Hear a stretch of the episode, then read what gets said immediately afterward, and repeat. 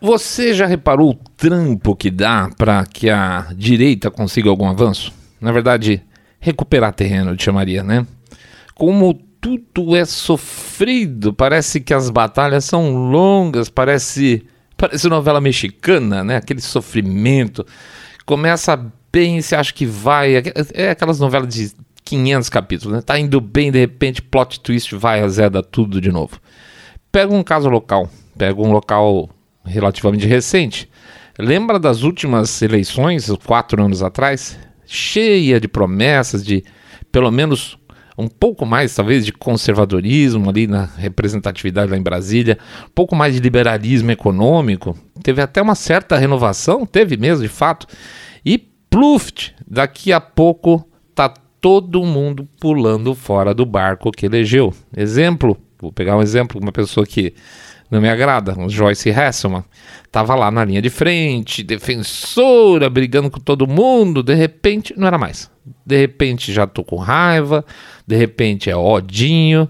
Vários, vários, vários, vários pularam fora no mesmo estilo e foram aí se juntar com os políticos tradicionais sociais democratas, né?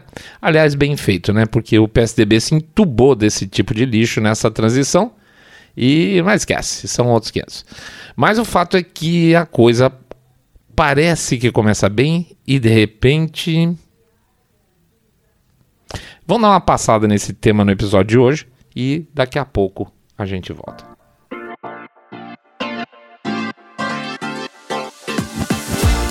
Saindo da bolha. Menos notícia, mais informação para você.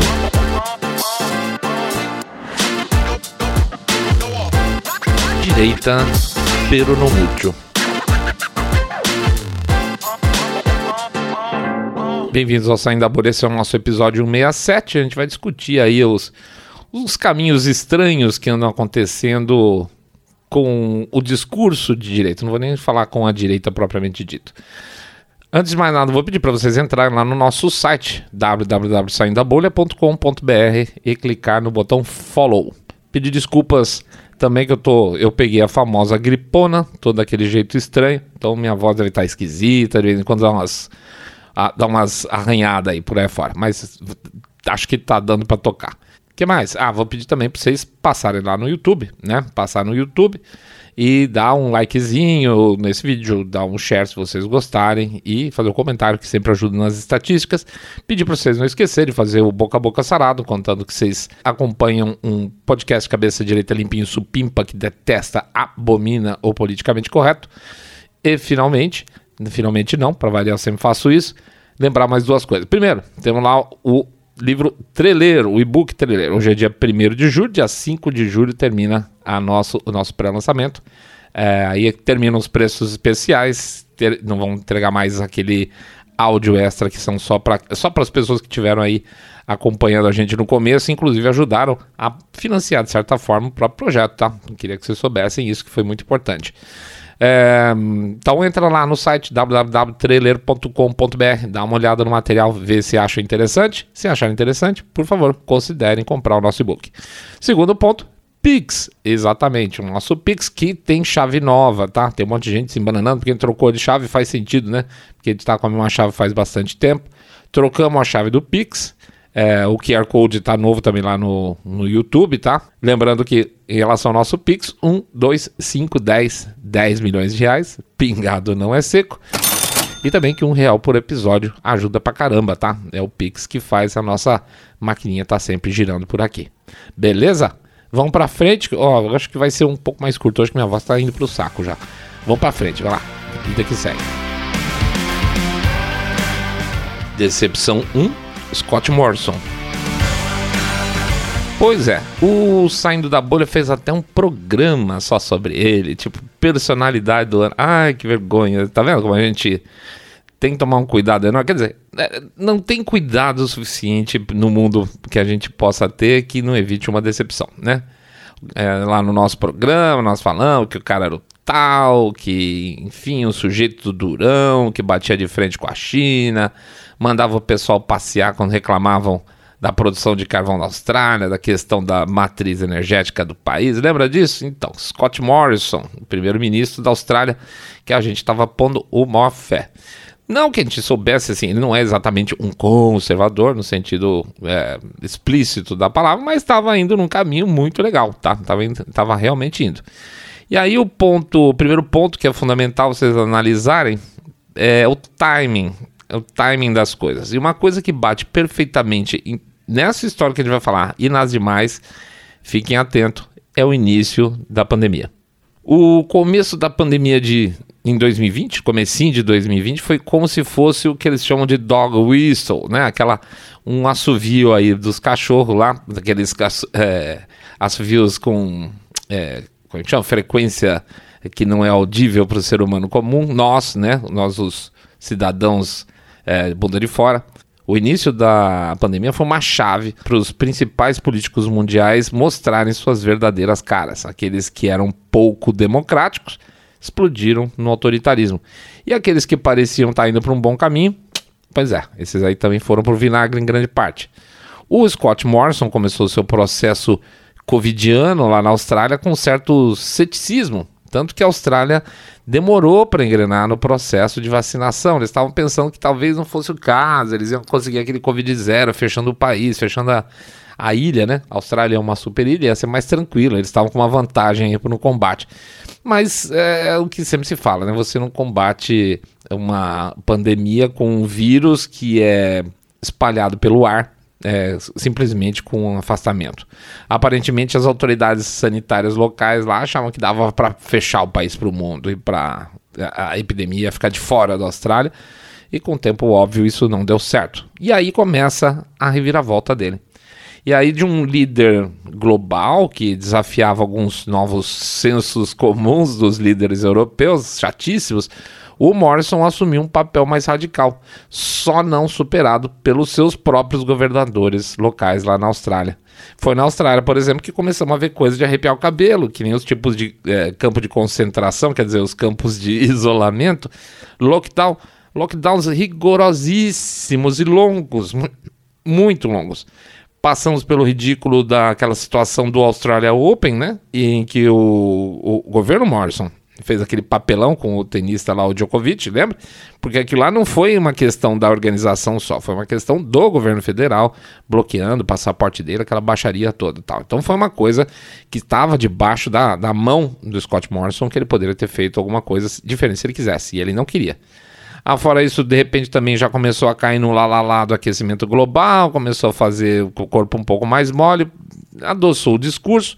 Restou só a China como padrão de oposição à forma de pensamento geral e ainda assim muito mais soft do que antes. Evidentemente, a pandemia foi o princípio do fim do Morrison, não tenha a menor dúvida disso, tá, gente? E aí tem um ponto importante que vocês vão ver se repetir. O Morrison tinha um eleitorado bastante fiel e chances enormes, enormes de ser reeleito. Assim, em princípio, ninguém acreditava que o, o Morrison não ia ser reeleito. Mas o que, que acontece quando você trai a sua base, a base de eleitores? Eles, claro, ficam menos interessados em você, né? Eles podem até não votar no seu candidato de oposição, mas de repente hum, não tem voto para você também. Né? E em parte é o que aconteceu. O oposicionista Albanese, lá do Partido Trabalhista, que é o, é o novo primeiro-ministro lá deles, de verdade, gente, não é pegação de pé, não, mas o cara é péssimo, tá? Mas ele tem os votos trabalhistas fiéis, porque ele não mudou o discurso trabalhista. E o Morrison, sim. E quando o Morrison perdeu parte da sua base, algo não muito surpreendente aconteceu. Você pegou e jogou a sua eleição no lixo. Não dá para pedir votos para a mesma turma que antes, ou seja, do seu, da primeira eleição, sabendo que você meteu uma faca nas costas desses mesmos eleitores e esperar, pior ainda, que ter, é, ter os mesmos resultados da eleição anterior. Não tem como, tá? Você vai sofrer as consequências de ter sido uh, um traidor, né? É quando acontece o óbvio e muita gente se surpreende com esse óbvio. É estranho. O eleitor enganado não repete voto. Não dá para querer agradar todo mundo, né? Dá para ficar mais soft aqui, mais soft ali, dar uma adoçada na, na, no seu discurso. A Le Pen andou fazendo isso lá na França e se deu bem, tá? Ela, ela aproveitou aí para tentar ganhar mais espaço e cresceu o partido dela, dando uma suavizada no, discurso. No discurso. Eu, não, eu, não, eu não critico, não. Mas não dá para fingir de repente ser centrista, querer agradar todo mundo, não rola. Conforme você se movimenta politicamente dentro lá do eixo horizontal direita-esquerda, de alguma forma, se você ganha voto de um lado, você perde do outro. Só que o Morrison não ganhou. Ele não ia tirar votos dos trabalhistas. Os trabalhistas iam votar em Albanese. Ele só perdeu o deles, tá? E no restante ele entrou numa, num conflito, vamos chamar assim, de interesse na, na base em relação mais ao centro. E na boa, bem feito, tá? O preço que os australianos vão pagar, por sinal, já começou a aparecer. Já está faltando eletricidade em diversos pontos do país, está tendo blackout. E quer ser limpinho, quer parecer bacaninha? Então, paciência, segura o albanese e chupa essa manga australiana. Decepção 2, Boris Johnson. Ok, o Boris Johnson nunca foi exatamente um um cara direita, assim, mais consistentemente direita. Ele sempre foi aquele sujeito que navegou naturalmente mais pela centro-direita, hum, centro, né? Mas a postura com relação ao Brexit, a postura dele deu uma animada na gente. Foi para resolver a coisa na porrada e resolveu. E isso depois de um enorme período de embromação da Theresa May lá, que dava todos os sinais que não estava nem aí para resolver nada e talvez de alguma forma ganhar no tempo uma, o fim do Brexit, que acabou não acontecendo, aconteceu porque o Boris Johnson assumiu lá, fez uma eleição, ganhou pesado e resolveu a parada. Pois saiu o acordo do Brexit, é, resolveu tudo aí, aí começou o ano de 2020, né? Terminou lá 2019, 2020 começa o quê? É exatamente o diabo da pandemia. Então até 2019 a gente estava até animadinho com o homem 2020, entrou a pandemia. E quem é que começou a mudar o curso nesse período? Sim, é ele mesmo, o Boris Johnson. Repara que a história é meio parecida no começo também, se você comparar com quem está falando do Morrison. Assim como lá na Austrália as coisas demoraram um pouco para engrenar, no Reino Unido também teve uma, um forte ceticismo no começo de que seriam necessárias medidas tão destrutivas para a economia, é, até que Pluft, o Boris Johnson resolveu meter o pé na porta. Até então, assim, a sensação que dava que é na Europa ia ser uma escola meio sueca lá na, no Reino Unido no começo, que tava uma, tava uma certa bate-cabeça ali e tal. Mas de repente o Boris resolveu meter o pé na porta, fechou o país, entrou nessa toada do terror com divulgação de números inflados, né? Lembrando, por exemplo, que no Reino Unido 28 é, é considerado óbito de Covid pessoa que morre 28 dias depois do diagnóstico, independente do que for, praticamente, a não ser que ele tenha sido assassinado. Então você tem números super inflados de fato. E a maior parte de que tudo isso é jogo de cena é que agora o Boris Johnson está, está aí preso por um fiozinho só no cargo dele, a partir dos escândalos das cestas que ele participou em pleno período de lockdown. É, é isso mesmo. Enquanto o cidadão britânico estava se ferrando em casa, não podia botar os cornos para fora, enquanto famílias não puderam se despedir dos seus idosos porque simplesmente é, eles eram isolados de tal forma que não se viu os pais depois que morriam, é, várias situações, casamentos foram adiados, um monte de coisa. Tava lá as festinhas acontecendo normalmente dentro das instituições do governo, festa de fim de ano, cervejada, aquela coisa toda, né? Pois é. Então, e ele tava lá, não só ciente como participando. A gente sabe muito bem quanto que essa turma não leva a sério as regras que elas impõem pra gente, né? Pois é. Resultado é que, de acordo com as pesquisas mais recentes, a tendência é que, se as eleições fossem agora, os trabalhistas retomariam o poder. Isso depois de um monte de eleição aí, em que os conservadores deram uma surra de toalha molhada. Foi uma, foi uma vitória que muito tempo não acontecia dos conservadores lá na Inglaterra. E agora não, está correndo o risco de perder seis a, por 6 a 8 pontos de diferença. Perderam tudo que eles tinham de vantagem e ainda mais 6, 8 pontos de frente que está tendo agora. Um horror. Conseguiram realmente mostrar que eles são o fim de tudo, o fim da picada, e pela simples razão, é a mesma coisa que aconteceu lá na Austrália. Você dá uma facada nas costas do seu eleitor, ele não volta para te sustentar. No caso do Reino Unido, muito grave, porque assim, vários condados lá no Reino Unido, na época né, da eleição, eram lugar onde, ou lugares onde os trabalhistas sempre venceram com uma certa folga e os conservadores ganharam. Óbvio que se existe uma decepção, esses caras vão votar novamente no Boris Johnson ou nos conservadores. Eles vão voltar durante algum tempo né, é, para os trabalhistas. E isso é um preço muito alto que se paga, né? Porque você tem aquilo que eu estava falando, você passa um tempão construindo uma base, passando ideias, etc. Uma hora você consegue converter um, um condado, uma região, um estado inteiro para votar é, para os conservadores e de repente você faz um monte de bobagem, um monte de idiotice e perde tudo, põe tudo a perder e começa tudo de novo. Justin Trudeau? Tá, não tô aqui para falar que o Justin Trudeau foi em algum momento de direita ou conservador. Eu estou ou que eu estou decepcionado com o que eu tinha de expectativa em relação a ele, mas é, nós estamos citando aqui o Justin Trudeau para pegar a questão do fio da meada em cima da pandemia. Se existe um líder ocidental que mais descaradamente mostrou como a pandemia foi uma ferramenta para aplicação de recursos autoritários, tá fácil. Para mim, pelo menos, esse foi o Justin Trudeau. No caso especificamente do Canadá, o caminho é relativamente mais fácil, porque nós estamos falando de uma população naturalmente cordata e novas gerações explicitamente politicamente corretas, seguidores cegas aí de políticas, ideias identitárias. Trudeau tem absolutamente tudo que se pode esperar dos sinais para uma história com desfecho que está indo agora. Então, logo a pandemia começou, os lockdowns foram para lá de rigorosos e todo o processo dos caminhoneiros, lembra dos caminhoneiros do ano passado, mostraram que esse processo, como esse processo dos lockdowns e afins aí de passaporte, etc, foi desgastante por uma parte considerável da população. Porque olha, para canadense entrar numa dessa, fazer esse away que eles fizeram todo, é que o cara tem que estar tá muito pistola mesmo. Mas foi o que o Trudeau precisava para aproveitar, para dar mais uma voltinha no parafuso. Ou seja, se ele já estava avançando, ele usou toda essa história para fazer as coisas ainda mais difíceis. E o que, que ele fez? Congelou bem, prendeu pessoa, implantou um regime literalmente marcial durante os protestos, proibiu manifestação e agora, e sem nenhum tipo de exagero, está usando a polícia para surrar literalmente manifestante na rua. Bonito, né? Esse pessoal da esquerda, muito fofo.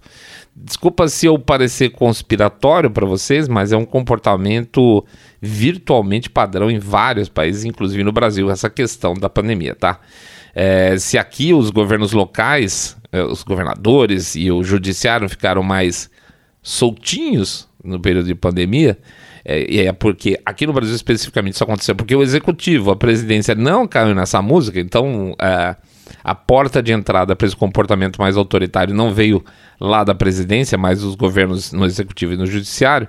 Lá fora foi o executivo mesmo, fazendo aí uma série de, de movimentos antidemocráticos, literalmente. E aqui nós estamos falando de França, de Alemanha, nós estamos falando de Reino Unido, nós estamos falando de Holanda, nós estamos falando de Áustria, nós estamos falando de Itália. Pode listar aí que o que não falta é país. A questão é que agora aspas, a emergência acabou, né? Acabou, não tem mais como esticar esse troço. E sem querer ser chato, conforme previsto, agora não tem mais o que fazer. Todos os discursos que eram chamados de conspiratórios começam a se aflorar. Veja, por exemplo, uma hora tem que aflorar, né? Porque você, se, se você tem um determinado planejamento e ele tem que ser colocado em prática, uma hora ele tem que deixar de ser escondido, ele tem que ir para público, né? Pega, por exemplo, essa semana teve uma entrevista de um assessor do Biden para a TV americana. É, o cara literalmente falou, ou confessou, se vocês quiserem, e eu vou usar aqui as palavras dele, que é o seguinte: ele fala assim. Olha que loucura uma coisa dessa. Os preços dos combustíveis altos são uma necessidade para salvar a, aspas, nova ordem mundial liberal. Ele falou isso, palavra do sujeito, não sou eu, não é o Sam saindo da bolha inventando. Eu posso até jogar meu, meu estoque de chapéu de alumínio fora, porque os caras já estão falando publicamente para a imprensa. E quando você fala em nova ordem mundial liberal, na verdade é neoliberal e, consequentemente, a gente já sabe que se trata aí de, em última análise, a lógica centralizadora globalista aí das, das super elites, né? Mas, enfim, o, o, ponto que a gente gostaria de juntar, os dois pontos que, na verdade, a gente gostaria de juntar nesse episódio é a lógica de que você tem uma expectativa em relação a certos agentes da direita, e eles não raramente traem essas expectativas, e por outro lado, como a pandemia foi importante para ser um momento praticamente de movimento universal todas essa, essas figurinhas carimbadas aí que se colocavam de uma maneira mais conservadora ou mais à direita pularam fora foi basicamente durante o período de pandemia. Você pode falar, puxa, seu saindo da bolha, mas isso é, demorou, sei lá, um ano, dois anos, mas é um, um, espaço de tempo muito curto, gente. Na boa, você não, você não pode imaginar que de repente, em N países do mundo, ao mesmo tempo, por acaso, existe uma mudança grande em tantos políticos em termos de é, abordagem com relação às, às, instituições democráticas do país. De repente o cara ele se vê como um cara poderoso, ele acha que ele pode cortar sua liberdade de ir e vir, ele acha que ele pode estabelecer o passaporte para que você tenha isso, ele pode te obrigar a vacinar. São N situações que foram feitas nos últimos dois anos é, de pessoas que você até talvez não imaginasse que fosse assim mas são. E muitos deles eram, são aqueles que se encaixavam mais ou menos no nosso conceito no dia a dia de direita, né? Da centro-direita principalmente. Uma tristeza. Então, assim, ah, perdeu-se muito espaço nesse período, é, é fato. Mas eu acho que, de novo, começa uma nova reação. A gente vai ver isso nas midterms, agora lá em, nos Estados Unidos. A gente, se Deus quiser, vai ver aqui no Brasil, no final do ano também. E, e, a gente viu isso acontecendo agora nas eleições parlamentares na França, o crescimento da, da própria Le Pen, passando de 8 para 89 cadeiras, tudo isso é significativo. A gente torce, pelo menos, é que não seja um avanço para um grande retrocesso, que seja dois passos para frente e um para trás, e não o contrário, sempre. Mas é isso, é o máximo que a gente pode fazer, é torcer e fazer a nossa parte, né? É isso aí, pessoal. A gente agradece a presença de todo mundo. Pede para entrar lá no site www.saindabolha.com.br, clicar no botão follow ou seguir a gente pelo Spotify, Podcast Addict, Google Podcast, Apple Podcast. Vou pedir desculpa, realmente o episódio nós cortamos pelo menos uns 15 minutos que eu tô realmente baleado da gripe aqui, tá? É, era para dar um pouco maior o episódio, hoje a gente deu uma editada. Mas de qualquer forma a gente agradece a presença. Vamos lá pede para vocês falar para seus amigos que vocês estão acompanhando um podcast Cabeça Direita Limpinho Supimpa que detesta, abomina o politicamente correto. Pede para dar uma passadinha lá no trailer, lá no www.trailer.com.br e dar uma olhada no nosso e-book, tá bonitão, tá quase pronto, tá quase no fim na parte de pré-lançamento. E finalmente também, para por favor, gentilmente considerar o nosso Pix, tá? 1, 2, 5, 10, 10 milhões de reais pingado não é seco. Ah, se eu sair da bolha, um real só ajuda? Ajuda, ajuda pra caramba. Tá bom? Vamos lá, sexta-feira agora, bom fim de semana para todo mundo. Vou aproveitar para ver se eu consigo descansar um pouquinho para sair de vez dessa gripe e vai dar tudo certo. Sempre é isso aí, vai dar tudo certo. Por quê? Porque o que a gente quer é que vocês fiquem todos muito, muito mais super, super bem. Saindo da bolha.